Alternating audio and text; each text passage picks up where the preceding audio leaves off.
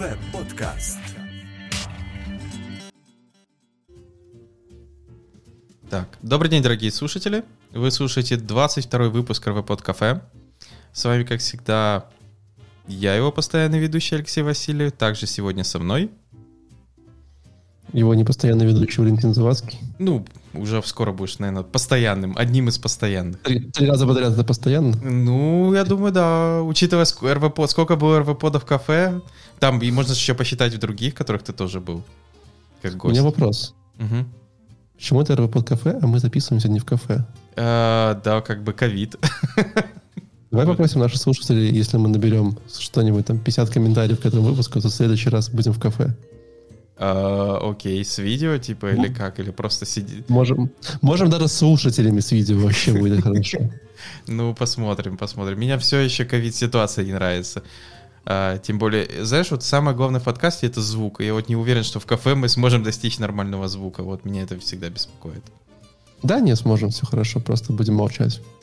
Так, хорошо, значит, э, в этом выпуске мы, как это часто бывает, обсуждаем интересные новости за прошлый месяц, что же произошло в индустрии. Э, Это значит не только Ruby или JavaScript, в основном вообще, что произошло и что с этим делать или не делать. А, Поэтому начнем с первой нашей новости. Такой, э, она, кстати, свеженькая, то есть не так давно это произошло. Получается, где-то три дня назад новость была опубликована. Это о том, что Stack Overflow был куплен техгигантом Prosus. Правильно, надеюсь, правильно прочитал. Prosus за 1,8 биллиона долларов. Вот. э, Биллион, это как прям американец говоришь, миллиарды говорят. Ну, тут написано billions. э, Ну, это, это Да. милли- просто билли- биллионс на миллиарды, конечно. Да. А, Prosus это получается такой интернет, то есть, э, я так понял, это подкомпания, это точнее Internet Access Division Naspera. Есть такая ком- компания большая. Это Multi National Consumer Internet Company. Кор- Короче, даже не знаю, что это означает. Типа какая-то крутая контора, э, которая при этом у нее получается э, она уже купила, у нее есть PayU, э, она имеет OLX полностью владеет, Авито, сейчас уже Stack Overflow получается, также определенные медиа системы, News24, э, Mail.ru Group 28% акций, Delivery Hero 21% акций, э, Tencent 29 почти процентов акций. То есть, оказывается, это компания, которая владеет нифига себе интернет-активами. Назовем это, наверное, как-то так. Не Facebook, Вот он. конечно. Вот оно, мировое правительство. Ну, я даже не знаю, как это. Ну, это типа контора. Я так понял, вот они говорят, что у них основные принципы — это advertisement, финтех, payment и food delivery. То есть то, на чем они сфокусированы. И поэтому они закупают все эти штуки. Вот единственное, что я не совсем понял, зачем им Stack Overflow. Ну, хоро- ну, плохо лежало, купили, ну, как бы, знаешь, это Да. как э, по дороге бежали. Это же такая больше, как бы, ин- инвестиционная история. Не то, что они, знаешь, эти компании покупают, потому что прикольно коллекционировать, коллекционировать компании. Это, там, это же, мне кажется, как обычно, классическая история, что был какой-нибудь э, Билли, у него был богатый папа, он занимался э, знаешь, самолетами, но вот самолеты, короче, не- были не самое интересное, у них появились лишние деньги, они купили первую компанию, вторую, третью, четвертую, и вот теперь у вас есть какой-то там хорошо, удачно вложились. Такая, ну, группа инвесторов. Ну, то есть ты имеешь в виду, что они просто купили, типа, потому что там деньги какие-то есть или будут. Кстати, вот интересно, Stack Overflow как зарабатывает рекламой э, вот в этих штуках? Или... Я думаю, джоборд вакансии очень сильно. А, То есть ну это, да. типа, наверное, одно из немногих мест, где много вакансий размещаются. Плюс какая-то, наверное, контекстная реклама, это все-таки очень посещаемый сайт э, в огромном количестве. И там явно можно рекламировать какие-нибудь свои, не знаю, гемы, если хочешь стать прославленным. Ну, кстати, да, удобно там, типа, и надо что-то по питону рекламировать, у тебя есть четко какая-нибудь питон-группа, и ты туда рекламу пихаешь. Да, вполне, вполне. Окей, окей. Ну, то есть, получается, да, значит, advertisement. Я думаю, это одна из тех штук, зачем они купили Stack Overflow. А Stack Overflow не публичная компания же, да? Э, Я так понял, ну, commercial, optional, честно говоря, Вроде, без вроде бы нет. Вроде бы нет. Вроде бы нет. Но я думаю, акции этой компании чуть-чуть подросли после этой покупки. Э, Стало... Если, если у них были акции, потому что Мгм. акции растут публичные, но они, э, не, они не публичная компания и с- получили 150 153 Мгм. миллиона э, инвестиций за все период времени. Ну, то есть нормально. Ну, главное, что ребята, которые стояли в Мгм. истоках Stack Overflow, теперь явно могут расслабиться, купить себе по яхте, э, может быть, даже по, квар- по квартире в центре Киева. И, в принципе, все, деньги закончились. Ну, я так понял, вот, например, Джефф э, Этвуд, это один из сооснователей Stack он сейчас, получается, он, наоборот, счастлив, что его ну, купили именно эту платформу. А его основной теперь фокус, он больше развивает дискурс, то есть вот эту штуку, он на ней больше сосредоточен, и, я так понял, для него это прекрасно. Прекрасно, что это купили. То есть э, он больше сосредоточится над дискурсом, я так понял. Да, все верно. М. Но интересно другое. Мгм. Интересно, другое. интересно то, что Microsoft не купил Stack Overflow. Ну, может, потом Microsoft просто купит э, тот же эту компанию, которая владеет всеми этими активами, и так проще. Не, ну это как-то очень, ну это же как бы дорого. С наценкой, с наценкой надо будет брать. Потому что, ну, ты понимаешь мой вопрос. Э, Суть в том, что, наверное, Microsoft э, одна из самых больших компаний. Э, Нет, Stack одна из самых больших компаний, которая использует C-Sharp э, а, ты про это? Для этого, да. Для них. И они всегда же очень гордились, что вот, смотрите, вот Stack Overflow какой большой. А тут как бы на тебе обломчик. Не, ну я думаю, сейчас Microsoft не покупает активы по языку программирования. GitHub же они на рельсе купили. То есть их особо это не волновало. Думаешь, хотели купить Stack Overflow, но ошиблись? Когда... Не, не, не, я думаю, не в этом весь, э, вся была идея. Я думаю, им основное было, типа, тоже задел, куда это двигаться. То есть Overflow, возможно, они не совсем видели, что с этим делать. У них же есть свои э, документ, ну, какие-то там штуки с вопросами и все остальное. Вот не такие популярные, но, наверное, тоже используются разным .NET комьюнити, куда вопросы писать. Ну смотри, Stack Overflow купили за 1,8 миллиарда, Мгм. а, получается, GitHub купили за 7,5.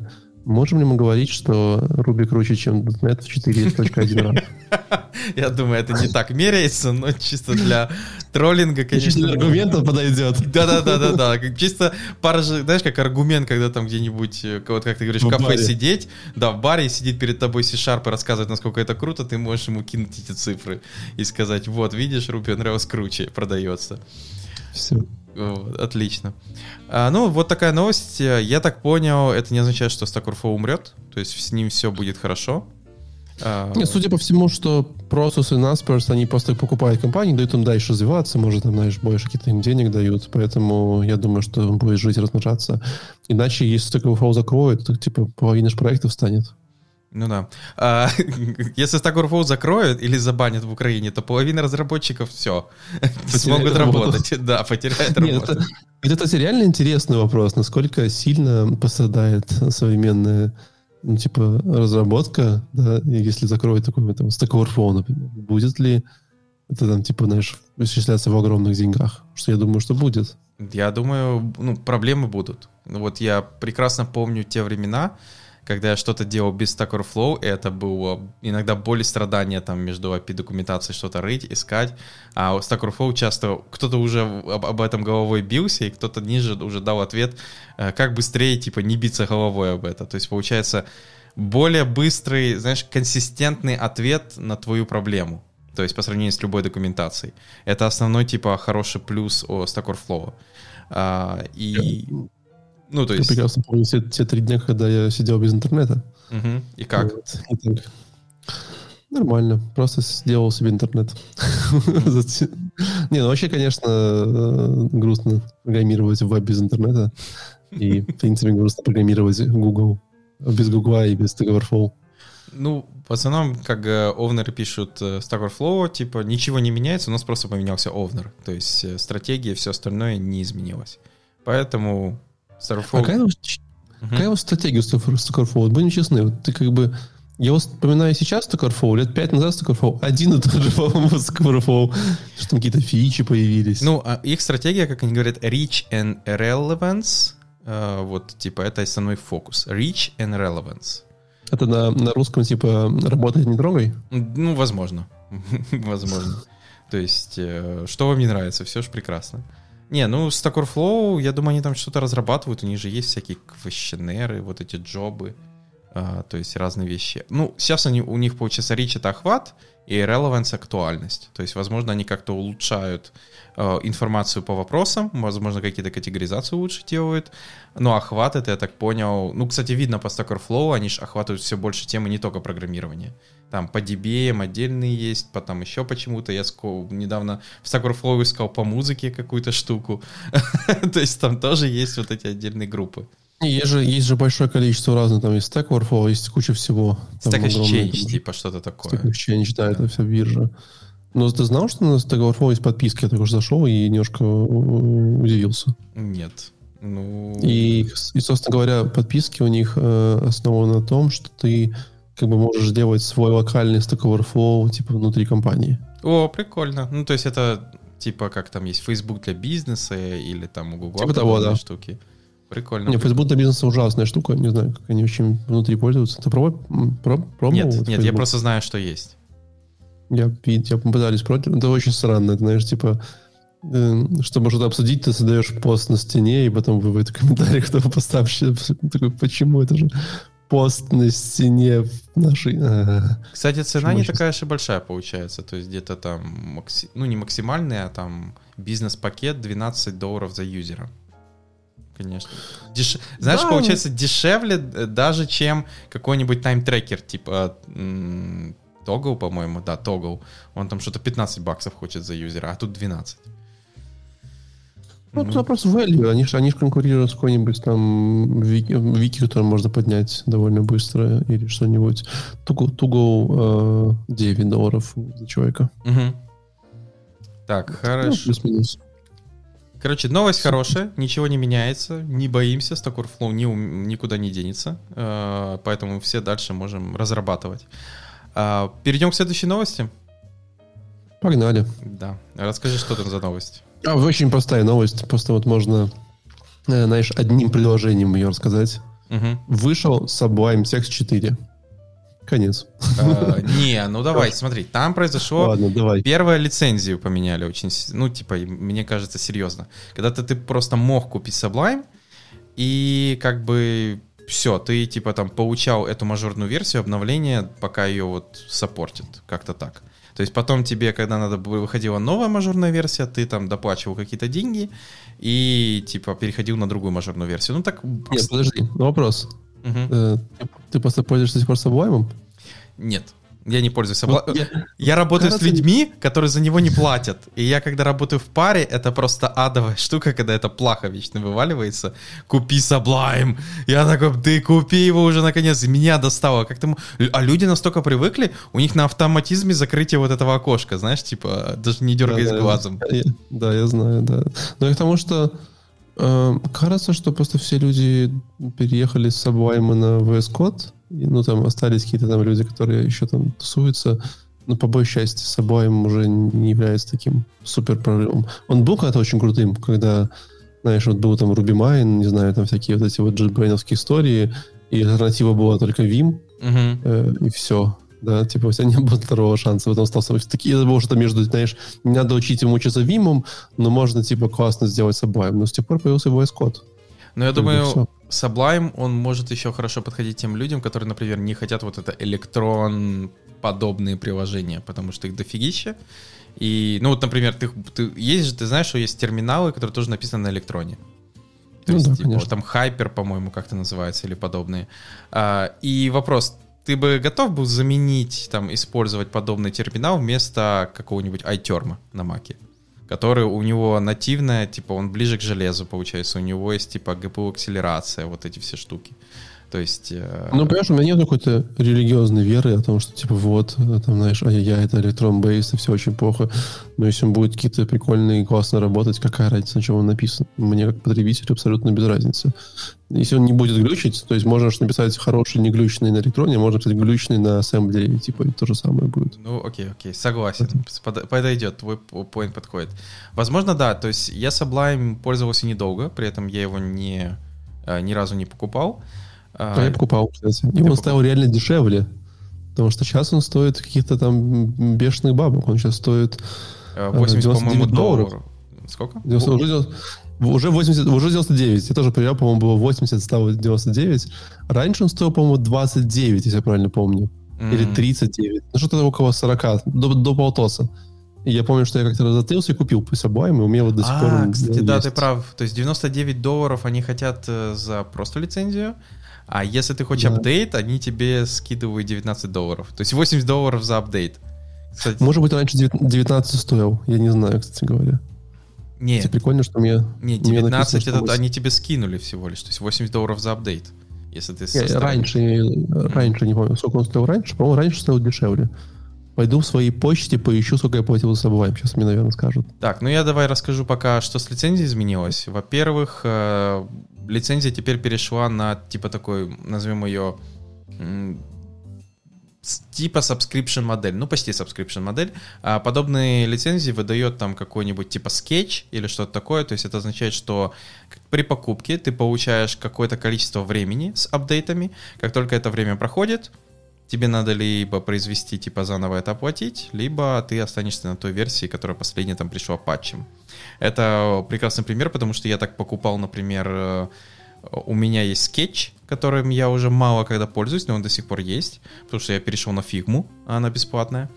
Но скетч все еще есть, и он там какой-то 40 версии, уже вышел 70 но она пока еще работает, и я ей пользуюсь. Но получается, апдейты я уже не получаю, потому что я прекратил его оплачивать, поэтому вот эта какая-то версия есть. И получается, с Sublime теперь такая же модель. У них только 3 года. То есть, получается, ты платишь по 100 долларов, на 3 года у тебя есть э, вот эта лицензия, и получается, после трех лет, если ты не оплатишь заново, ты не получишь э, вот эти как раз обновлений. И на такую же модель как раз перешел еще Sublime Merch. Ты, кстати, юзал Sublime Merch? Не удалось мне. Я слышал про него, я даже видел какую-то демку, но ни разу не Ну да, ну это, это с гитом то, что работать, получается, гид-клиент.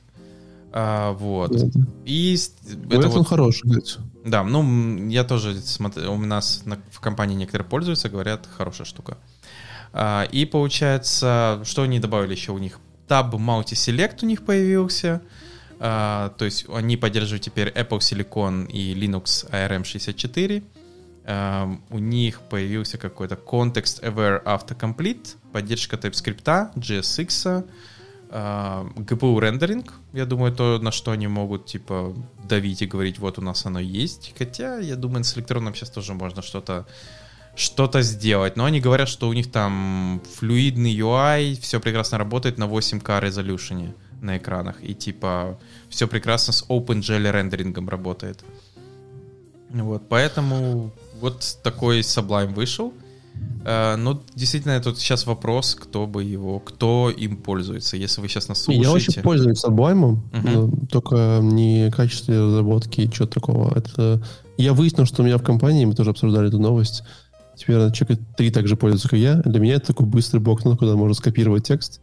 И, и знаешь, там, типа, 50 э, несохраненных вкладок в нем лежит, которые просто какие-то там куски чего-то, там какие-то команды для докера составлял, чего-то там еще такое, знаешь. И вот оно вот так у меня валяется годами.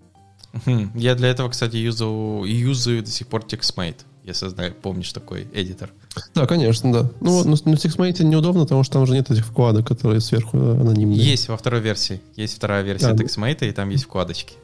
Вот, и я как раз, Нормально. я как раз для этого его и использую. Но он, я так понял, тоже там минимальная поддержка его происходит. Я вот сейчас смотрю на свои закладки, полистал самый правый конец, и вижу там, э, допустим, я вот составлял команду для анонса на 16 мая 2019 года, чтобы ее в консоли запустить там, на метап. Два, два, чуть больше двух лет прошло, она все еще там висит. Окей, нормально. Просто, просто там реально миллион всего. Просто из, Так, как ну- вот я даже не удаляю. Так подожди, а у тебя-то еще аптайм получается машины или как? Или оно типа как-то где-то под- при перезапуске? Где-то он, их, где-то он их сохраняет, да. то А, где-то он сохраняет. на каких-то анонимных штуках.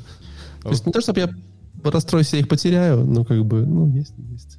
А, Мне интересно, то есть получается, ты его не оплачиваешь, я им тоже не пользуюсь. Ну, если говорить про меня, у меня это VS Code, а, где-то там в каких-то терминалах и так далее это Vim, а, в каких-то, знаешь, типа случаях, когда это не твоя машина, или там, типа, ты находишься в терминале чужой машины.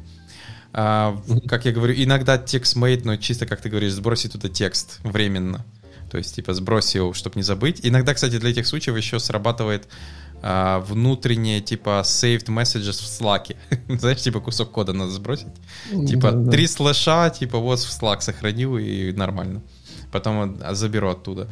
Вот э, для подобных случаев. Э, И, кстати, вот, да, интересно, кто остался, получается, с Sublime, потому что, опять же, по статистике, насколько я помню, многие у нас сидят, э, кто-то с VS кодом, а кто-то на вот эти IntelliJ IDS, ну, сидят, то есть работают на них. То есть, Ну, я думаю, Sublime проиграл войну по одной простой причине. э, то, что, конечно, экстеншены для Sublime — это очень сложная история. мгм, Там все время надо что-то делать было непонятное, там какие-то ставить какие-то странные команды. Даже помнишь, даже сейчас, да, это Sublime Package Manager, как он назывался, он тоже максимально странный. Э, Поэтому VS Code там, типа, прям можно было в магазинчике пойти купить себе что-нибудь. ну да, VS Вот. кодом ты мог расширение на CSS написать. То есть, Да, который- да, да, да, вп- вполне. Не, не только это. Во-первых, там магазинчик был хороший, во-вторых, там уже из коробки было много всего. Теперь надо было, знаешь, пойти для слима, скорее всего. Он понимал, что такое слим. Кстати, вот одно из э, сильных вещей, которое нас э, перевело на VS Code, по крайней мере, при харинг процессе, то есть когда на- нанимаем людей, это, получается, у VS Code первого, ну, не одного из первых, у первого это у Атома появилось, но у Атома это было не до конца доделано. Это, получается, VS Code Share. Это когда, получается, ты можешь... он очень сложный. Он очень сложный. Прям, прям сильно сложный. Вы не пользовались кодшером? Ну, мы VS Code, именно VS Code Share. мы- Нет, нет, нет, codeshare.io прям набери в браузере. А, нет, не пользовались. То есть Вот мы... прямо я тоже, я, я тоже долго думал, извини, что перебиваю, Мгм. долго, долго экспериментировал. Codeshare.io все, что тебе нужно. Вот реально, вот больше тебе ничего не нужно в жизни. То есть это просто браузерная штука, где у вас есть два этих, э, Нет. вы можете смотреть в одно место, подсветочка, все дела. Так ты не понял, а тут же другая, например, задача. У меня есть код, ну, то есть на моем машине, мне его надо зашарить человеку, который еще не в компании. То есть он должен в этом коде писать Ну. код, но я должен на своей машине, например, там, зашарить ему порт своего Rails S сервера или там еще чего-то, зашарить ему там терминал, ну, то есть моей машины, но зашарить ему терминал. То есть это немного более... Это не так, что ты Тогда- просто открыл тогда эдитор ты- и давай напишем сортировку, там, дерева или что-то такое. А это именно вот готовый... Есть проект, он на моей машине, но мне надо зашарить тому человеку, потому что он должен написать в этом проекте в на моей машине код, и я должен его проверить. Я, я понимаю, тогда repli.io. repli.io. Окей. Э, Это, то есть CodeShare такая простая штука, где у вас просто, на самом деле, общий блокнот, в котором хорошая Мгм. подсветка. Мгм. А Repli это такая более штука, э, типа, конечно, cloud, cloud кодинг, и где можно там файлики создавать. Но опять же, твой код на твоей машине, ты прям огромный проект на рельсах хочешь ему зашарить? Зачем? Ну, потому что ему надо, типа, в нем, например, вот, и, знаешь, одна из задач, типа, вот добавь функциональность. А не просто добавь функциональность, но и напиши, например, на нее тесты, а тесты я проверю здесь локально. И он увидит результат этих тестов. Ну вот repli.com, посмотри, Мгм. такой solution, э, очень классная штука. Э, Я реально был удивлен. То есть там можно и порты запускать, и приложеньки, и тесты, и там все в докере крутится. И просто ты это можешь на GitHub положить, и для каждого человека создавать там свой репозиторий. Он с GitHub заходит, и вы дальше уже погнали работать. М, Ну, вот VS Code так же. VS Code, ну, VS Code очень сложно. Но вот он, он прям иногда как бы... о, надо человеку объяснить, что надо поставить VS Code, share. Он какой-то там бывает, какой-то, знаешь, над пробить, что-то сделать, как, что-то где-то подглючило. Ну, там бывала ситуация, когда Мгм. из- из-за коннекшена все отваливалось. Ты такой, типа, привет, что Мгм. будем делать? Ну вот, получается, это одна из тех вещей, которая в нем победила. Потом, э, ну вот телепорт, по-моему, или как-то в Атоме подобное было. Но телепорт был недоделан, скажем так, в Атоме. Потом, наконец-то, IntelliJ что-то там дотянуло. Что-то там, код with me, как-то так называется э, у них эта штука. А, Но получается, как мне кажется, VS Code в этом случае именно в шеринге, типа прям в эдиторе, ну, более-менее победил. То есть у нас, по крайней мере, в компании, когда надо зашарить именно вот эту штуку.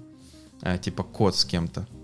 Проект. Не, ну, VS, VS Code Share в компании э, работает, но с экстерными людьми просто иногда отнимает очень много времени, чтобы его настроить, что-то Ну, объяснить. у нас в основном, поэтому мы, знаешь, у нас процесс такой, что у нас HR Типа гайд. скидывают гайд, типа, что тебе надо сделать перед тем, как ты начнешь работать с человеком.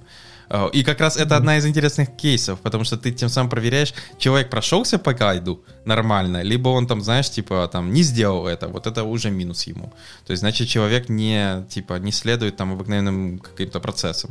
Или бывает такой, человек попытался, но там, знаешь, если гайд там прописано, типа, сделайте это, это, если вот это не сработало, пойдите, сделайте то-то. Ну, как ты говоришь, пробрось нат или что-то такое. Ну, там ната такого нету, но, типа, сделай это. Например, пишется, залогиньтесь, пожалуйста, в VS Code Share, потому что, типа, так не будет работать. И потом ты начинаешь работать с человеком, и он это не сделал. Ты такой, окей, галочка. Он, типа, не до конца читает всю доку или что-то там делает. То есть уже можно вас поставить тоже. На Так. учет. Мгм. Э, Поставил на учет. Ну да, может быть. Так, ну это мы отвлеклись. Говорили? Да, про Sublime мы поговорили, поэтому, к сожалению, особо у нас тут нету людей, которые работают с Sublime, поэтому многие... В мире. Да. Я забыл слово в мире добавить. Не, не, нет, в подкасте, поэтому особо сказать, хорошо это или плохо, тяжело. Но И напишите нам в комментариях, где, где вы нас слушаете, видите. Там, вы пользуетесь. Sublime именно как Да, основным? если вы пользуетесь? Sublime, сделаем с вами отдельное интервью, узнаем почему. Да не, можно просто в комментариях написать, типа, почему вы все-таки решили на нем остаться. Это привычка, либо все-таки на нем есть определенные штуки, которые вот, типа, вы считаете, что Sublime именно этим побеждает все остальное. То есть напишите тогда на- нам в комментариях. Ну, а мы перейдем к следующей Да. новости. И это статья на Хабре, которая рассказывает о том, что транспортный протокол Quick приняли в качестве стандарта RFC 9000. Мне нравится Over 9000. Over 9000, все верно, да. Вот. Не, ну Quick очень, очень, очень прекрасная штука, потому что я напомню вам, дорогие слушатели, что э, текущим транспортным э, протоколом TCP, TCP плюс TLS, сколько уже лет? 25, 30, 50, м, очень много. Мгм. TCP, TCP релиз date, вот. И то есть, э, вообще трудно подумать, потому что мы весь современный интернет построен э, в 70 в 70-м году он был построен, то есть 50 лет уже нашему протоколу. Э, весь современный интернет, живет на вещах, которые придумали 50 лет назад, да, то есть когда э, не знаю, вещи типа мобильных телефонов были как бы, ну вот в научной фантастике были такие смелые идеи, что люди будут ходить с компьютерами в руках. Вот. Э, поэтому, конечно, все современное, э, вся современная коммуникация требовала какого-то там всплеска, э, перетряха. И вот он появился, Quick. Мгм. Ты читал, Леш, э, когда-нибудь саму спецификацию? Э, Спецификацию нет, я только читал, что сам протокол делает, то есть, что это типа новый транспортный протокол, это если нас, ну, слушатели, чтобы понимать, э, что он заменяет, он заменяет именно уровень TCP. То есть, получается, это замена TCP, это другой транспортный протокол связи. И, получается, основное его преимущество — это то, что у него минимальные задержки, и в него встроены такие вещи, как шифрование уже из коробки, то есть по умолчанию. То есть ты не можешь использовать Quick без шифрования.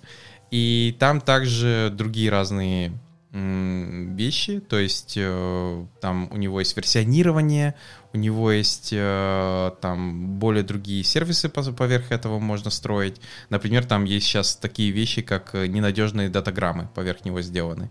Это как раз отличная штука для сервисов, которые занимаются стримингом, видеостримингом. Потому что когда ты потерял пару байтиков, пикселей именно в какой-то картинке, там, в нижнем углу и так далее, это может быть не настолько важно, чем, например, в TCP протоколе, где, получается, чек-сумма не совпадает, и он вообще весь кадр от выплев, ну, типа, выкидывает э, и говорит... Пересылает. Ну да, то есть он говорит, все, весь кадр, типа, там, видео и так далее не подходит. А получается, в таком случае он может, типа, ну, все равно его показать, только с каким-то там, типа, погрешностями где-то ниже, выше и так далее. То есть это, как получается, позволяется теперь вот можно делать, то есть вот эти штуки именно через Quick.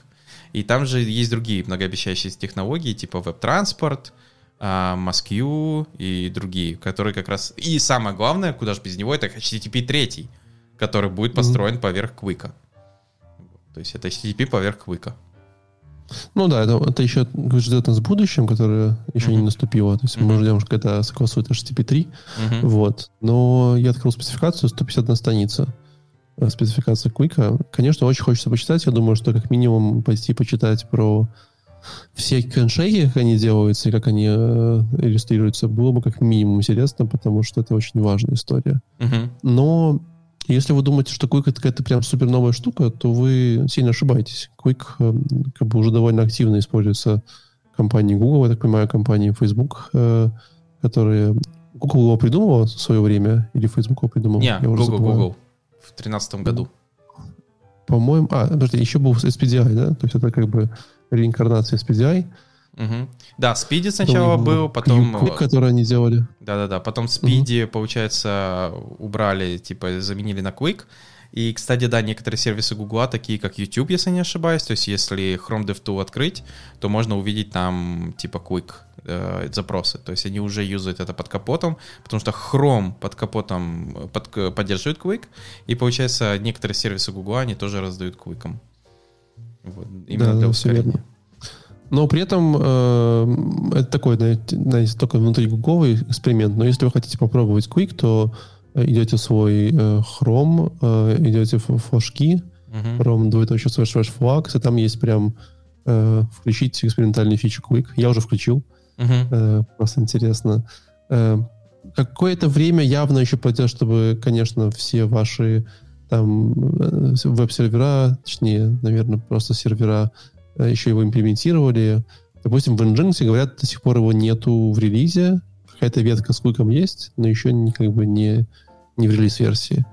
То есть, чтобы мы это начали использовать, какое-то время должно пройти.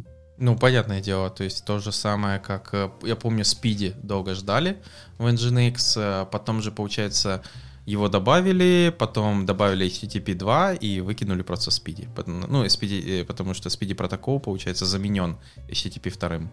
И я думаю, ну вот Quick, ну, будет добавлен, то есть со временем. Не, Ну, по-любому точно будет. Э, э, На. Nginx э, радует, он развивается, у него там вот недавно GRC,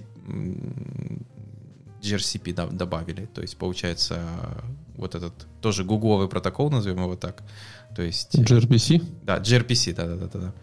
А, То есть получается, что до этого проксировать приходилось использовать там другие э, системы, а теперь, если кто-то привык к Nginx, теперь можно его и для э, этого тоже использовать. Ну, Но мне, мне очень нравится несколько вещей. Во-первых, э, мне нравится, что э, принятием в качестве RFC занимается такой совет под названием EF ETF, Мгм. и IETF, что на русский переводится как инженерный совет интернета. ну, логично. И знаешь, типа, И, ну, реально, знаешь, и ты, и ты просто представляешь при- вот такой, знаешь, зал такой и там такие троны, и сидит такой инженерный совет интернета. Я думаю, это если кто-то знает вот эти картинки разные мемные. Ты видел эту картинку, когда там сидят четыре чувачка в свитерах, в очках, э, типа за столом? Да-да-да. Вот, Вот, он инженерный точно. совет. Я думаю, он вот так ближе выглядит, а не как ты думаешь, тронный зал и так далее. То есть чуваки Ладно. сели и решают, типа, окей, будем принимать это, типа, все продумали или нет в этом протоколе. Как-то так, я думаю. Согласен. Ну, больше Но происходит. что лично для меня, конечно, более важная история, это кажется, что Quick, м, может быть, ненадолго, на какое-то время, а может быть, надолго, потому что какой-то новый протокол да, э, решит проблему э, снифинга трафика на уровне там, государств, вот этих вот всяких там непонятных э, national security, и, может быть, интернет наконец-то опять станет свободным и веселым, как Мечтай, это было раньше. мечтай. Потом на уровне государственного какого-нибудь законодательства все, Записать теперь вся техника должна продаваться с прошитым нашим рутовым сертификатом. Типа бла-бла-бла, потому что как же нам... Ну, так, так, так не сработает точно. То есть э, рутовые сертификаты так не работают. Но э, скорее, что приятно, приятно то, что э, вс- скорее всего, все оборудование, которое сейчас продава- продавалось для вот этого, знаешь, трафик, снифинга, ТВ-сессии и прочее, Мгм. э, оно просто пока что, ну, куплено, знаешь, на 10 лет должно работать, а тут бац, и квик вышел. И все такие, оп, и можно обходить какие-то, может быть, блокировки с помощью квика. Ну, или будут потом, знаешь, типа, ага, вас ресурс использует Quick, в бан, все, в бан. Нельзя использовать Quick. В нашей стране Quick запрещен. Типа, Не по-нашему, типа. У нас только HTTP 1.1, а лучше HTTP 1.0 и не шифрованный, пожалуйста. Потому что господин майор, ему, типа, тяжело это все перечитывать. Но при этом, знаешь, что я подумал? Что э, ну вот прям есть идея для стартапа. Знаешь, какая? Э, VPN по, по, поверх Квика. Да я думаю, будет. Почему нет? Ну, вообще ну, VPN, ну, в- в- VPN, конечно, в основном используют UDP, а не TCP. Им как раз и особо не нужен вот эта а, проверка и всего остального. Вот тут я даже не уверен, насколько пригодится. А, то есть Ну, У них в основном да, путь- UDP. UDP и шифрование поверх UDP, все, им по, как бы все остальное и не нужно. Не, все верно, да, но тут просто ж вопрос, что они там свои велосипеды, скорее всего, городят, а тут все-таки история с всякими ретрансляциями и прочим-прочим довольно круто, А эффективно. хотя, да, ты прав. То есть, получается, если посмотреть на Quick, то да, это получается... Так- UDP. Да, это UDP с Есть. перестройкой семантики TCP получается.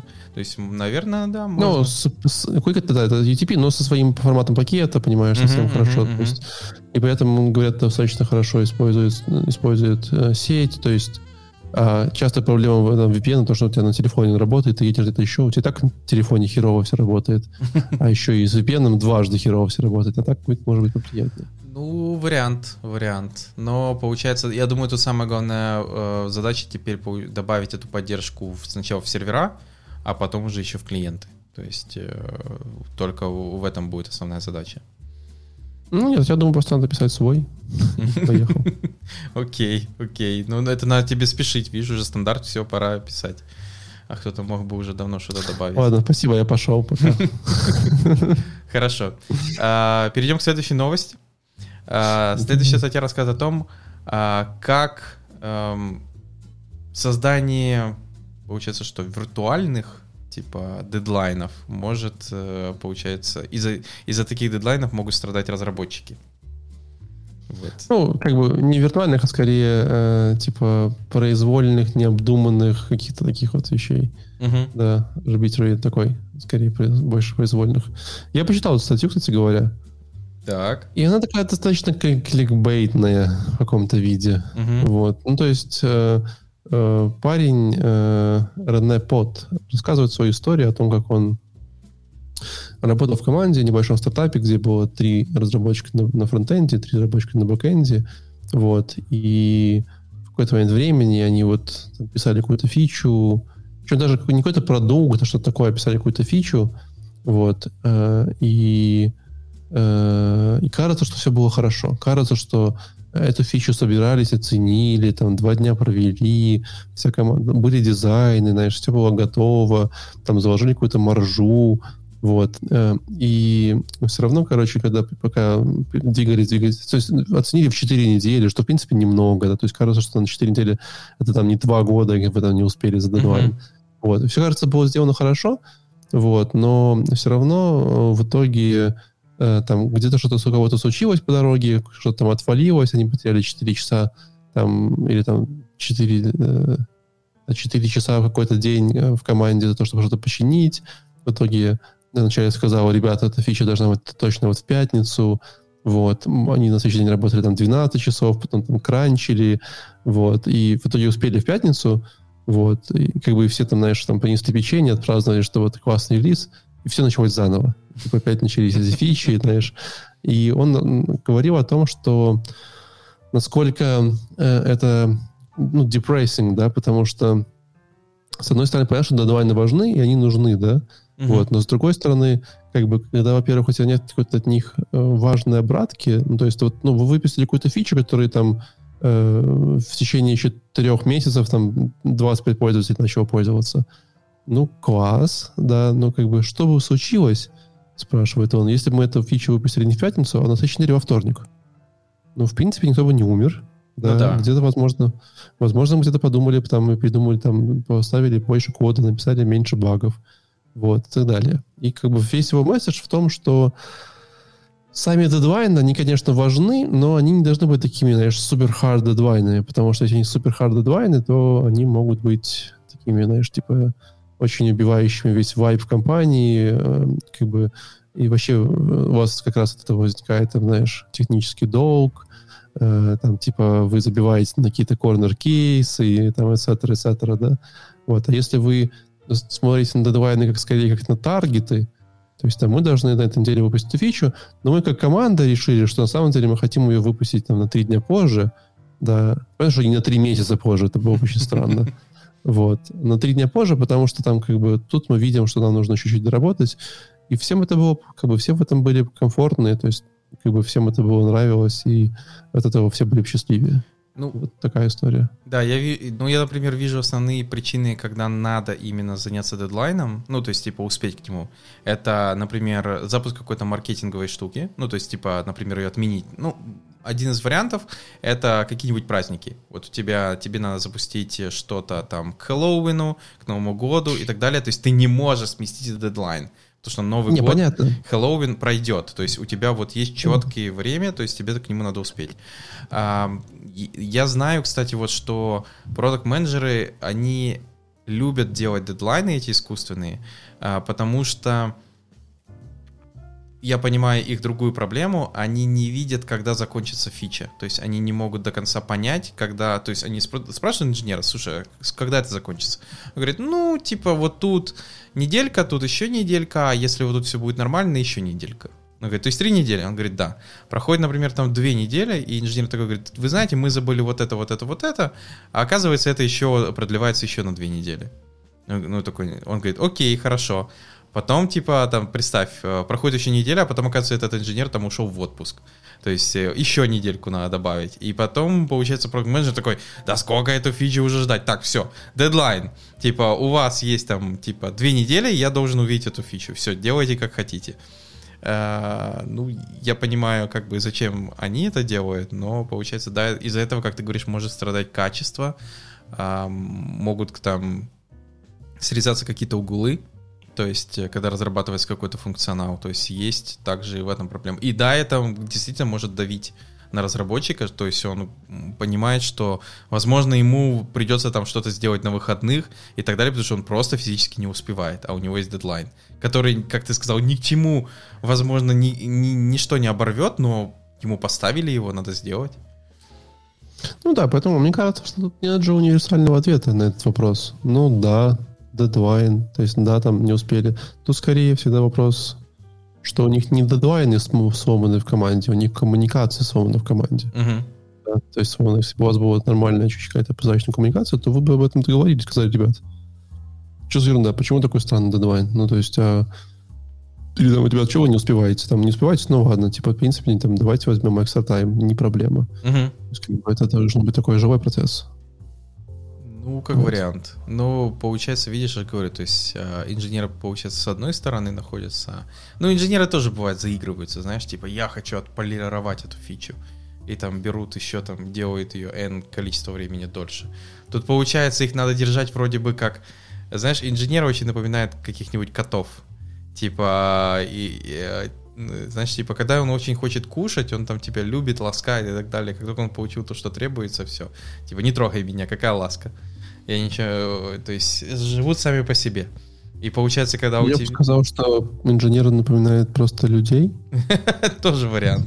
Но я просто имею в виду, что, типа, получается, им надо давать свободу, но слишком много свободы тоже ведет к проблемам. То есть она должна быть какое-то типа равновесие. То есть ты должен им дать как бы не ущемлять их, у них должна быть какая-то вот возможность э, писать хороший код, красивые тесты и все остальное, но получается не давать им безграничное количество времени на это. Иначе получается там... Нет, так тут никто не спорит, да. То есть тут ребята говорили, что как раз Deadline это хорошая штука. То есть с Deadline гораздо более организованно и работается, и, знаешь, и ты не сидишь и не думаешь, как бы мне сейчас э, прогнать все свои там код через мутационное тестирование 57 раз, чтобы понять, что он там идеально покрыл все. Mm-hmm.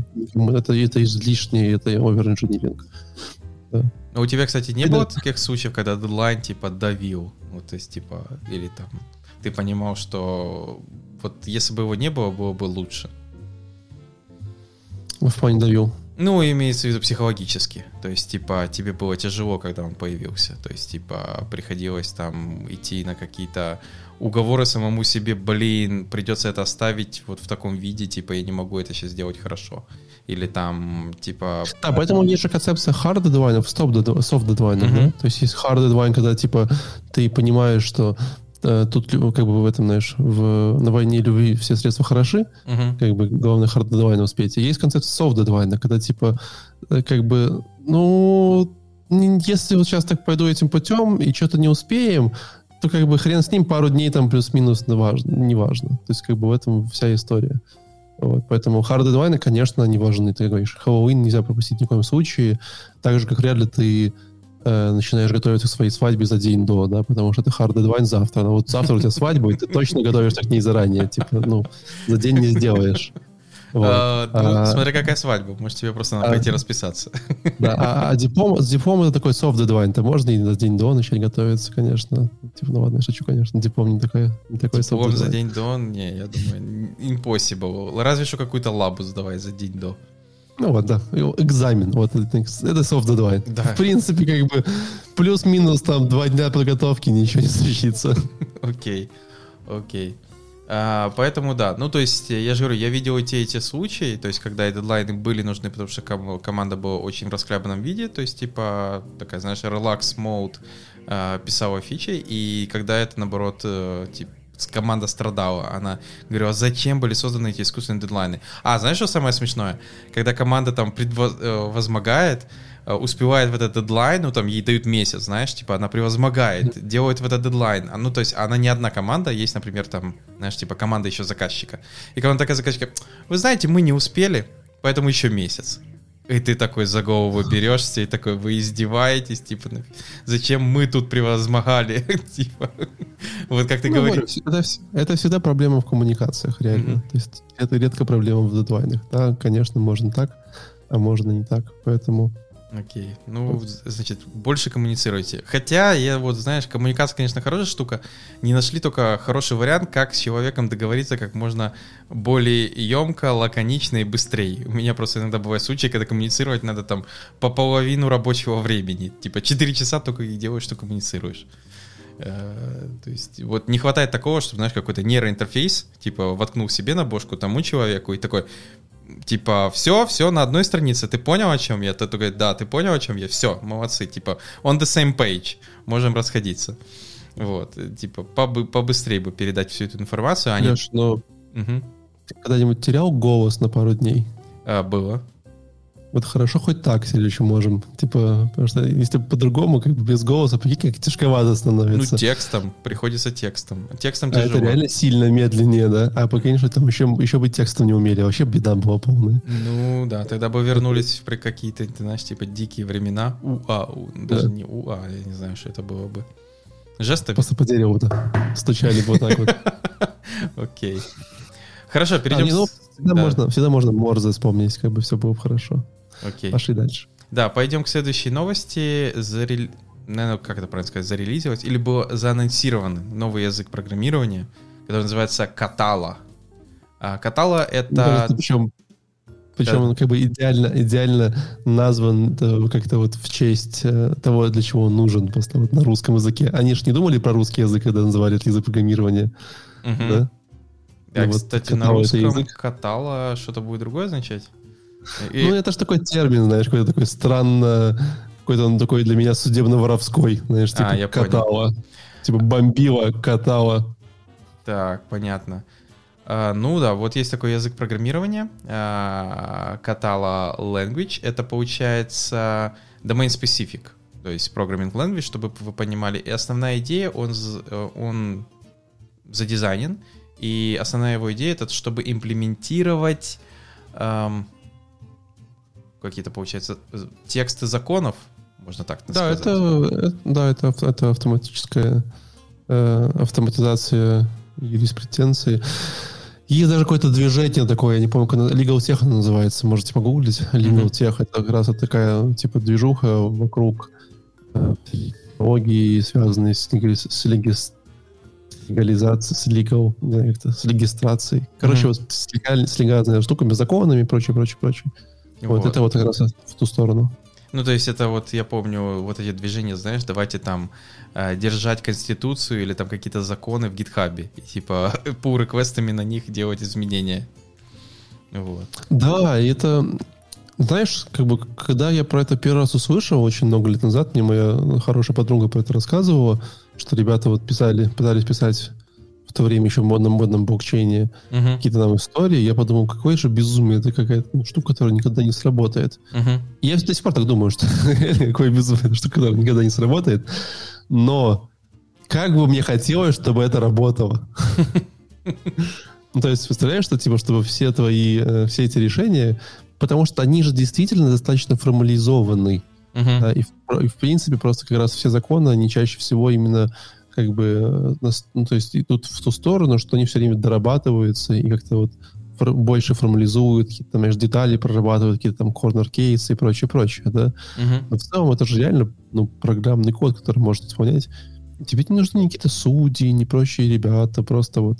Ну, мы не говорим, наверное, про какие-то, может быть, criminal cases, да, уголовные дела, где там реально все может быть очень сложно, и там действительно, знаешь, нужен там суд там присяжных и прочее, прочее. Но банальные, знаешь, там какие-то вещи, типа там превысил парковку там туда-сюда, вообще легко можно как-то вот взять, автоматизировать и все. И они уже сделаны во многих, во многих, знаешь, там, странах, да, Э, Ну, типа, Что мне нравится в этой катале, да, она действительно хорошо работает. То есть все вот примеры, которые я перечитывал, у них, например, очень хорошо завязаны на деньги. То есть они говорят, как, ну, как вообще-то, типа, объяснить человеку, сколько ему налогов платить. И оно, понятное дело, на языке как бы объясняется, что если ты получил столько инкама, э, там, типа, такой налог, если столько инкама, такой налог. Потом такой, а если дети? Окей, дополнительный if. Если у тебя есть дети, и пошло-поехало. То есть ты смотришь на это действительно как язык программирования. Не, ну выглядит он странновато. И ты посмотрел на экзамбо, который ты Да, я, да, там потом да, посмотрел? да, он да, как да. бы, конечно, читать его тяжковато. То есть надо вот будет прям сидеть и учить. Мне Эм. почему-то немножко напомнил, если помнишь, вот это Кукумбер, Греклин э, тексты. Типа, Ну, похоже, да. да, ну, то есть вот в подобном декларации написания, оно э, чисто такое, вроде бы как должно писаться обыкновенным языком, но все равно это типа, ты пишешь потом это программу. А, ну, Ну да. ну тут что прикольно, типа декларация, потом контекст, э, объяснение контекста, definition, scope, э, то есть, э, ну я же говорю, очень напоминает даже тесты, знаешь, типа какой-нибудь RSpec. Ну, конечно, далековато от RSpec, но похоже. Не, не, далековато, конечно. Ну, понятно, что это просто domain specific language. э, Так выдумали. Но его же Ну потом, вот. получается, можно во что-то конвертить, то есть в документы, наверное, то есть какой-то генератор сделать, потом, возможно, какую-то штуку, которая будет создавать программу или хотя бы бизнес-логику на основе вот этой вещи. То есть... Не, да, во-первых, это есть уже бизнес-логика, это ее имплементация. Мгм. Просто что прикинь, что скоро мы будем открывать и читать не эти законы, знаешь, типа там вот этот 40-страничный документ на официальном э, этом, а такой открываешь, и там прям, знаешь, GitHub репозиторий, типа там issues, pull реквесты, там все дела. И да, и ты открываешь какой-нибудь закон, и такой, боже, они забыли вот этот if, вот в этой строчке, смотри, вот тут дырка, и мы можем ей воспользоваться. И ты такой, все, у нас есть дырка в законе. Ну, подожди, а какая, ну, реально какая разница, потому что так же сейчас работает, да, ты открываешь закон, читаешь и думаешь, ага, вот тут, короче, тут типа неправильно, и это же, есть же даже такие специальные юристы в Америке. Не помню, как их точно называют, они как раз вот занимаются тем, что они находят э, эти вот белые пятна в законах. Мгм. Допустим, одно из самых смешных белых пятен, которые я знаю, что в Америке есть место, где, в принципе, можно легально много кого, кого угодно убить, и тебе за это ничто не будет. Вот. Там, там очень странная история, потому что там как бы штаты же их очень странно делили, когда они Мгм. шутят, когда основатели были, делили штаты, они были немножко пьяны, поэтому там местами очень все странно. И там есть место в каком-то национальном парке, и в этом национальном парке как-то есть какой-то маленький кусочек, прям типа отделенный от другого штата, принадлежащий другому штату. Вот. И если вот в этом кусочке этого национального парка, парка ты кого-то убиваешь, вот, то э, по законам, федеральным законам США тебе как бы должны из радиуса 50 миль этого штата да, выдать присяжных, короче, чтобы они тебя судили. А там никто не живет в этом, короче, месте. И у тебя нет присяжных, соответственно, тебя не могут осудить, потому что тебе не могут выдать присяжных. Понимаешь? Это, это такой, типа, вот типа такой белое пятно в законах. Это, знаешь, это вспомин... как это, есть такая фраза, це вже, напевно, було в Симпсонах. Это вспоминаю, была серия в Симпсонах, когда Барта там, этот клоун второй, не, а, который там господи, забыл уже, как его звать, у него прическа такая странная. А, он, короче, всегда Барта хотел убить, он придумал странную схему, когда пересечение четырех штат, э, штатов в какой-то точке, он говорит, я буду стоять в этом штате, ты будешь стоять в этом штате, пуля пролетит через этот штат, и поэтому, типа, меня не смогут посадить. Ну да, да, да, типа такого. Вот, и то, оно ну, тут такое, окей, и начал прыгать по штатам. То есть в этой точке. А, то есть вот то же самое, что ты э, говоришь, я почему-то сразу вспомнил про но это то, что я говорю, это, это типа не, не выдумка, а это реальная история. При этом, что типа какое-то время, долгое время это было каким-то таким событием, типа ха-ха-ха, там типа, ну, такого же никогда не случится, там, знаешь, супер густые заросли и так далее. Uh-huh. Какое-то время времени я слушал подкаст, где какой-то охотник э, нарушил законы вне сезона, убил кого-то там супер важного, там какого-то горного льва, uh-huh. которых осталось 50 штук, типа, и про это, естественно, уж узнали, нашли его следы, все такое, все такое. Uh-huh. Его хотели осудить, типа, но не могли. Но, uh-huh. но к сожалению, он признал свою вину. Э, типа, его там все равно посадили на, типа, на три года. Вот. Но все равно, ну, просто, знаешь, стало как бы это вот реально кейсом. Да, интересно. Окей, поэтому я думаю, возможно, как, скоро... Как бы, как бы ты, то есть хотел бы чтобы тебя вот так, э, все твои права... Ну, мне как программисту, возможно, это будет чуть-чуть легче, потому что если ты когда-то пытался читать юридические документы, это Слушай, реально свой какой-то мир, свой какой-то вообще там, знаешь, типа ты читаешь и потом пытаешься вот этот набор слов понять вообще в чем контекст и в чем смысл, что они пытаются тебе объяснить. Ну, Давай так, ты же, наверное, не читал никогда суперсерьезные юридические документы, ты, скорее всего, читал какие-то законы.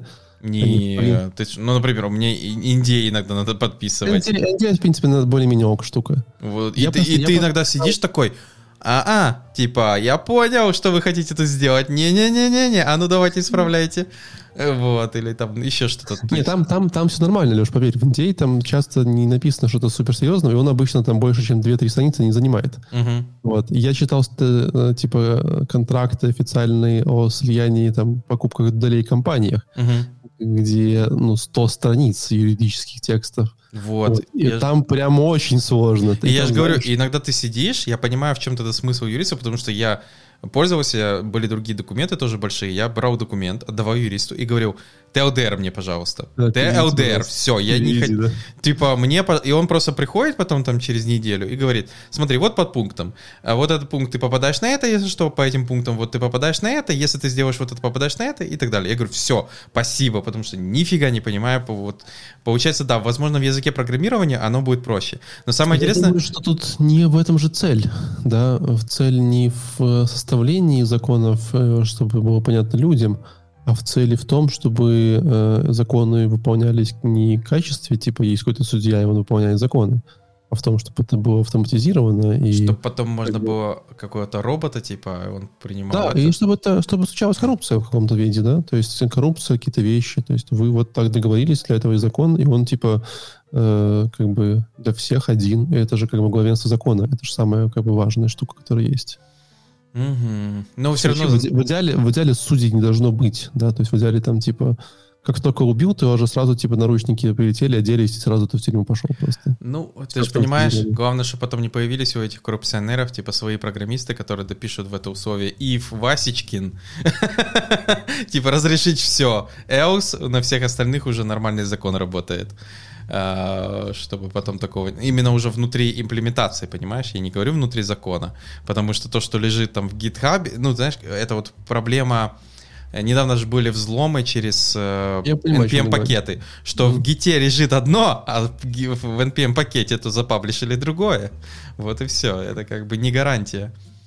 Uh, по, я думаю, знаешь, зато будет прикольно, если, получается, юристы, uh, это может быть одним из таких языков общения юриста, возможно, и подобных там машин или чем-то другим. То есть юристы вместо того, чтобы писать просто какие-то тексты, меморандумы и тому подобное, которые потом машина и все остальное, и человек, возможно, даже не может понять, он пишет вот такую штуку, которая конвертируется либо в документ, либо, возможно, в какую-то автоматизированную систему принятия решений.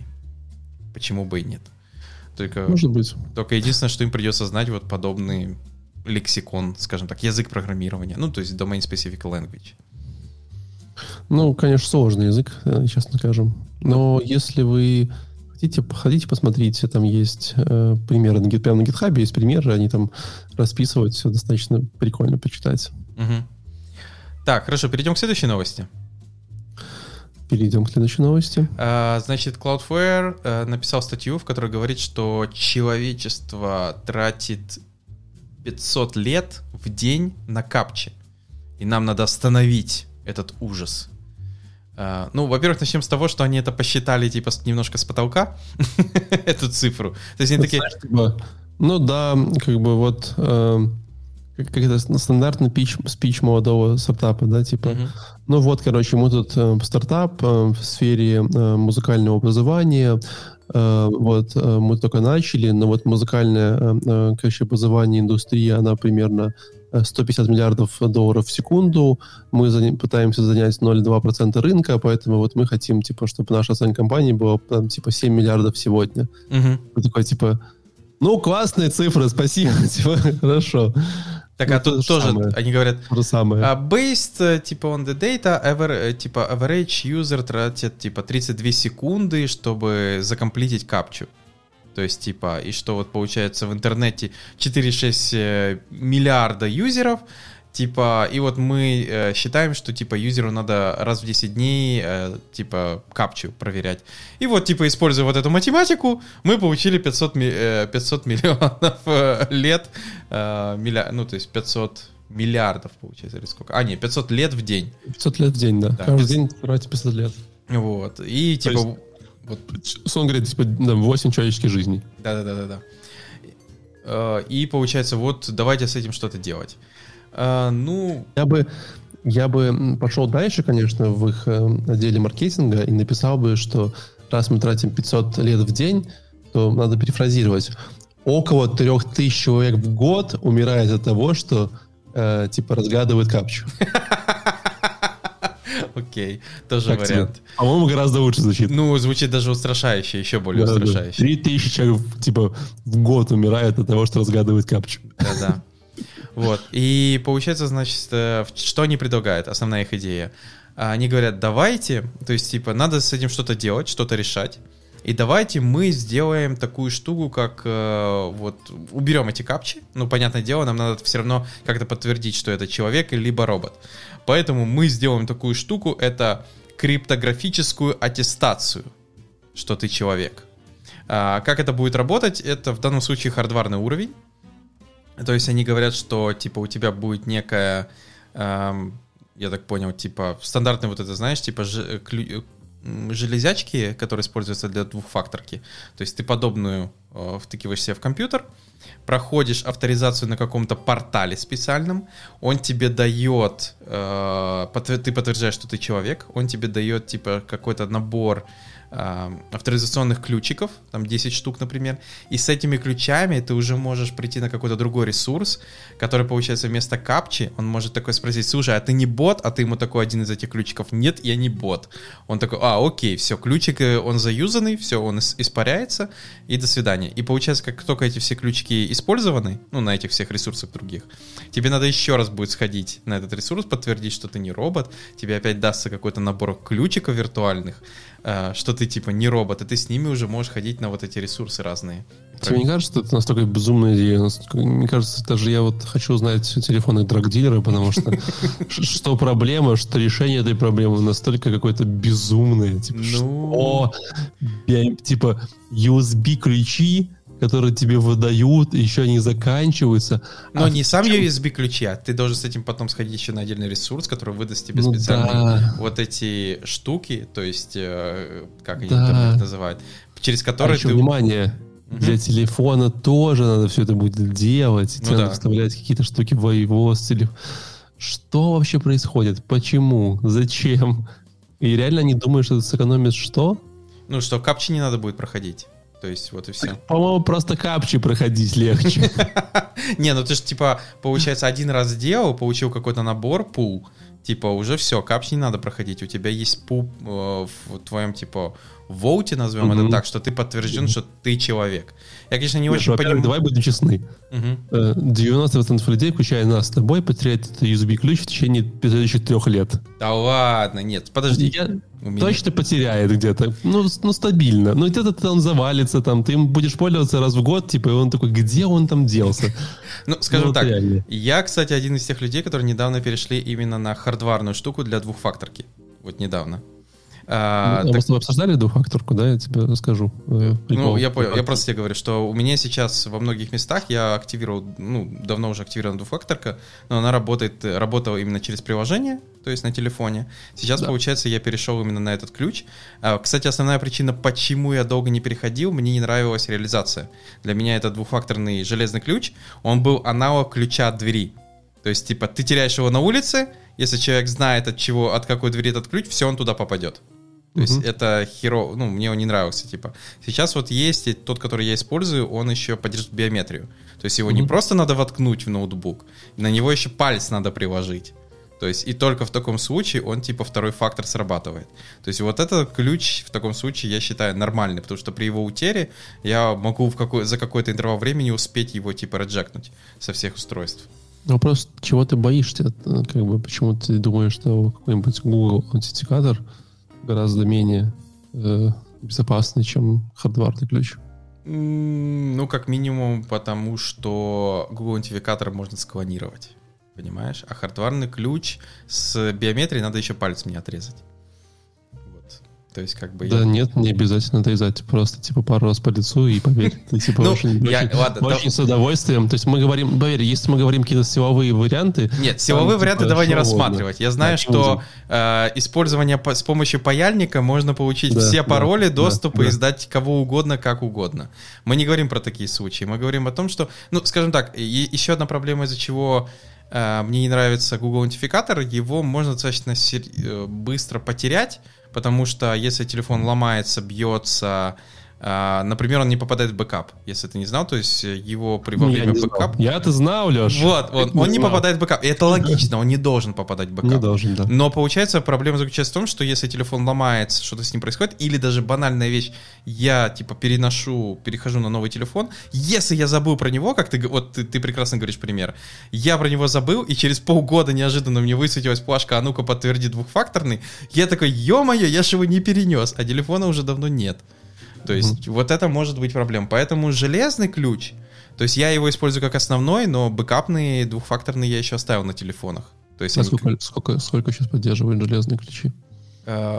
Ну, с- Там типа сайтов, устройств, э, всего такого. Бесконечно. То есть он типа один, ты просто должен зарегистрировать его на всех сайтах устройств, которые ты его используешь. Не, Ну, типа, имею в виду, что э, хардварный 2FH поддерживает, наверное, далеко не, немного. Там, типа, А, всего. ты про это имеешь в виду?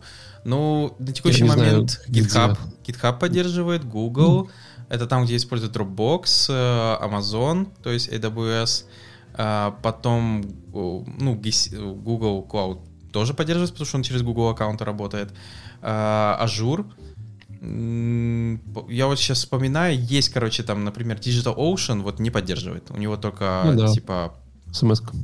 или смс либо Google аутентификатор или ему подобное. То есть, да, есть какие-то сервисы, но в основном это какие-то мелкие провайдеры. То есть крупные, они по ключам работают без проблем. То есть их можно регистрировать. Есть Ну, другая, кстати, проблема. У меня есть ключ, который WebAuth второго уровня, там, UEFA второго уровня, там, знаешь, типа, все топ-ночь, крутое. Мгм. Но Мгм. проблема в том, что не работает. То есть, типа, современных браузеров до сих пор не работает, потому что технология не поддерживается. То есть я купил ключ, который, типа, с задатком, что когда-то это заработает, но он у меня просто лежит, я не могу им нигде воспользоваться. Ноль сервисов его поддерживает. То есть... э, Да. Но, но мне кажется, что просто эта штука, э, во-первых, в комп толкать ее такая сложная история. Есть да? Bluetooth с парингом. Ну, типа, знаешь, вот эти... э, Ты можешь по Bluetooth Ну, просто- подожди, но если Bluetooth парень, все равно, если ты хочешь биометрию, все равно куда-то пойти, еще типа куда-то там палец приложить. Ну, вот у тебя просто коробочка по Bluetooth подключена, и ты просто палец к ней прикладываешь. Когда она замигает, например, то есть она начнет мигать, тебе палец надо приложить. Вот, есть такая штука. Вариант. Я, я бы сказал, что для меня пока что идеальная штука в плане двухфакторки была бы логин, типа, 2FA with Apple Watch. Вот прям хорошо. Так оно вроде бы... Ну, сам Apple поддерживает это точно. Apple и Avant Password пока что там, типа, Ага. больше никого не встречал.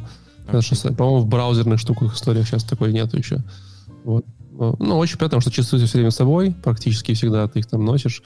В теории ты можешь их разбить, конечно, ну, просто передобавишь свои часы э, и как бы. Apple. Только ты доверяешь Apple компании, вопрос там тоже всегда становится, да. Но Apple я доверяю больше, чем Google, простите. Окей. Ты думаешь, типа... Ладно, не будем это спрашивать, а тут Да. подкаст затянется. А, хорошо, ну то есть получается вот у них такое а, предложение. Понятное дело, что я так понимаю, пер- самая главная проблема это поддержка, чтобы все остальные провайдеры системы начали поддерживать и использовать подобный подход. Но Да у меня миллиард вопросов, серьезно. Ну, типа, как бы эти хардварные ключи. Во-первых, мне кажется, просто э, придумали хардварные ключи, а потом какую-то проблему пытались найти. Вот почему-то капчи нашли. Зачем? Ну, типа, как бы это вообще не... Ну, это даже не проблема особая, да? Мгм. Во-вторых, как бы мы говорим, что 500 лет, 500 лет в день теряем на капчах, да, мне кажется, мы будем терять полторы тысячи лет в день, пока люди будут искать свою флешку с USB-шкой от Cloudflare, типа, каждый, знаешь, чтобы раз в 10 дней ее вставить в комп, что-нибудь такое. Ну, Ну. или там, а еще их надо произвести, доставить, распечатать, типа, вспомнить, настроить, там, типа, умножь на все это, там, еще добавь сюда проблемы с экологией, с производством всякой ерунды, вот. Э, По-моему, не ту проблему мы решаем этим.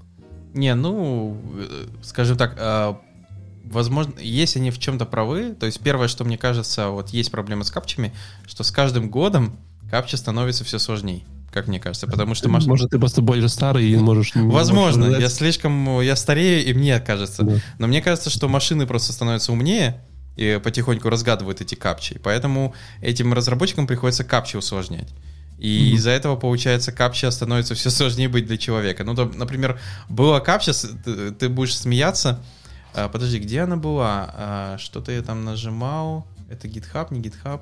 Короче, в каком-то месте надо было мне что-то сделать.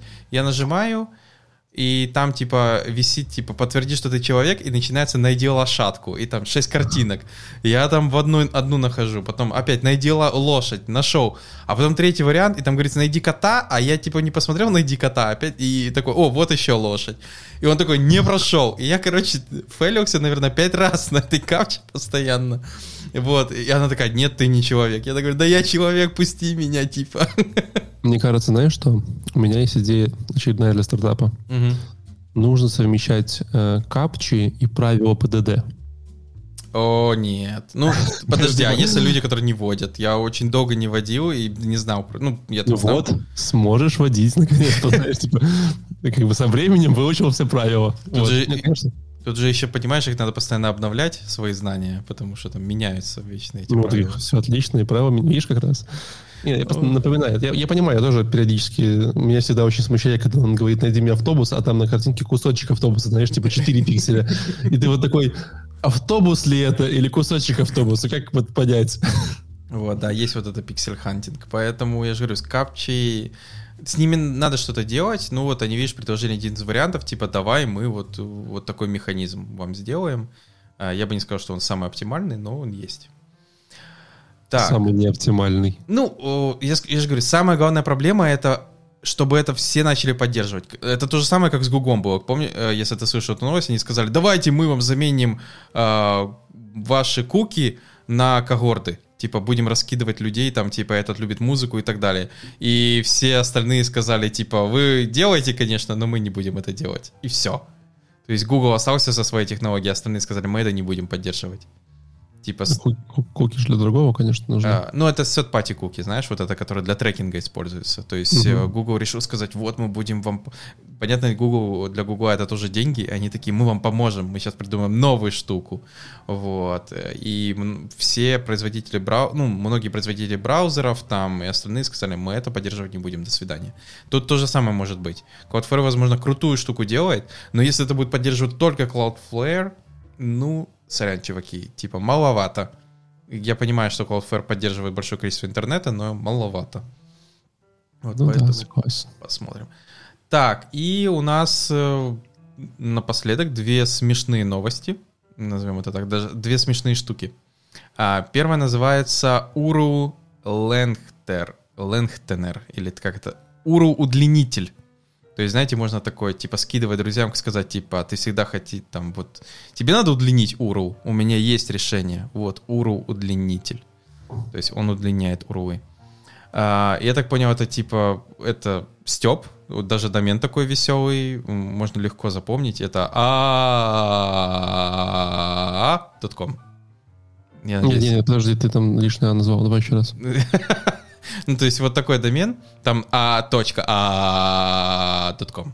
Вот, э, вот такой домен. Если лишний назвал, Леш, ты можешь, можешь нормально прочитать. Люди же не, не смогут зайти, они же подкаст слушают, и как бы как они, сколько набирать? А. Э, я думаю, да, я думаю, мы э, ссылочка будет в шоу-нотах, чтобы они, бедные, не пропустили про А.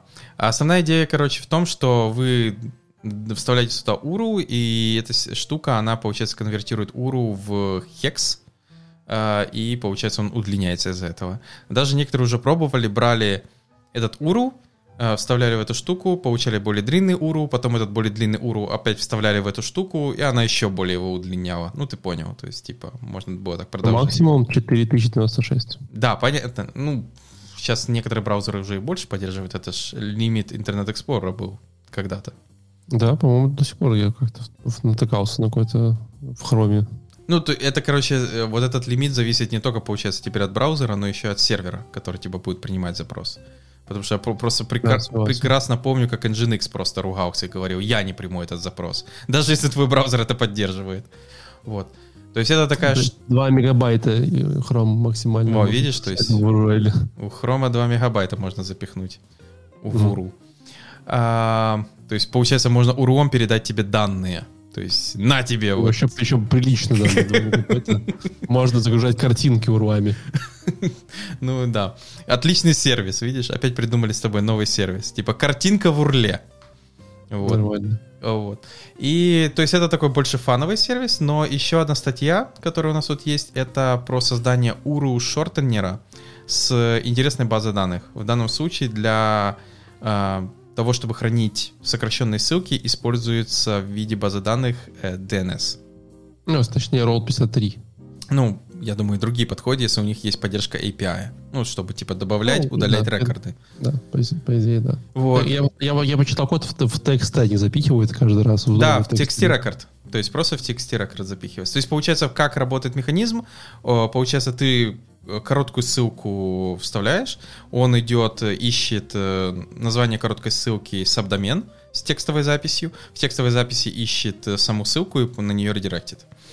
А, основной плюс такого подхода это то, что DNS это, наверное, такой высоко аптайм база данных, я считаю. То есть, типа, даже, ну, то есть, представь, то есть, и там, наверное, сколько интернет должен неплохо так упасть, чтобы у тебя эта база не работала в какой-то момент.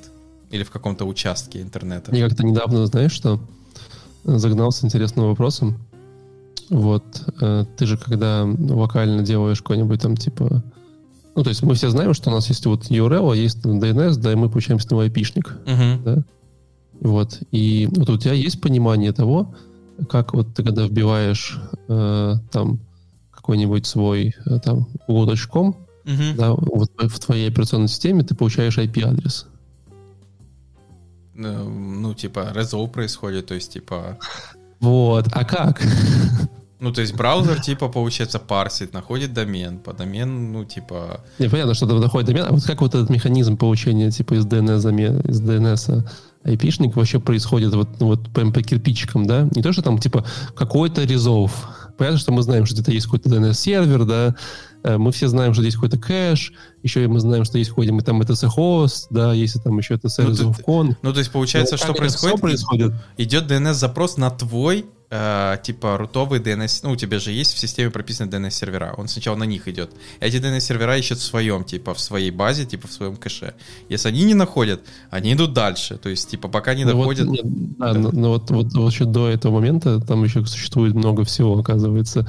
И, ну, я прям читал, есть, есть серия статей, если кому-то будет интересно, могу скинуть uh-huh. ссылочку, из четырех статей, uh-huh. где-то каждую минуту на 10, как это все происходит, и там все очень непросто. Uh-huh. Там, потому что, знаешь, там есть прописанный DNS отсюда, а еще из сети, какие он как выбирает, когда, а еще если у тебя это просто в докере происходит, допустим, то как там это Не, ну происходит. докер это свое, да, своя А песочница. если это происходит в Kubernetes, то это еще, знаешь, своя Не, история. понятное Ну, дело, что да, ну, система... Ну, это, не, ну, это, ну, это, ну, это отдельные моменты, да. Да, Но я говорю, еще даже до докера, до всего, там реально как бы вот нет такого, что типа есть какой-то вот один endpoint, ты говоришь, ну, есть там глобальная функция get other, get other info, да, в Мгм. сишке. Да, да, да. Вот. И Там в зависимости от операционной системы есть разные имплементации, там как оно ходит куда. и Ну да, понятное дело, что там читать. система идет в etc. хост, смотрит, может, там, то есть, чтобы не бегать на DNS.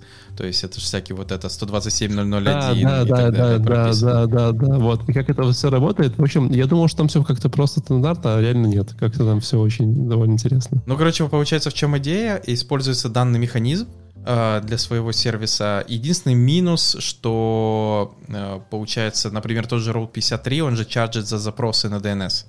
Поэтому я думаю, не знаю, насколько это денежно эффективный будет сервис. То есть, получается, если есть какой-то DNS с API, который не чаржит за запросы э, на свой DNS, возможно, его можно так использовать. Хотя он в какой-то момент может сказать, типа, чуваки, вы нас ддосите. То есть, Типа, come on, хорош. да, типа, хватит ддосить но- наш DNS. Ну, конечно, эти ребята все еще не в моем топе, потому что в моем топе, конечно, ребята, которые сделали файловую систему на пингах. Это вот было прям красиво. Окей. Ты не видел эту штуку? Нет, не видел. Как она называется, по-моему, пинг, пинг можешь погуглить. Пингов, Э, господи. Да, Окей. очень, очень, очень старая история. Вот. Но суть в том, что типа ты где-то посылаешь свой ICMP пакет, Мгм, да, то как бы же он тебе его посылает, а обратно тебе данные возвращает. мгм. И технически у тебя вот есть этот момент, когда он тебе не вернул, данные, где ты можешь сохранить. И ты можешь опять их пересылать в разные урлы, и понимаешь разные места и так далее. И таким образом можно сделать файловую систему, которая будет сохранять все твои данные, то есть поставить файловую структуру, файловую, знаешь, директорию, где бы ты все делал, и оно все хранило бы в пинг-пакетах.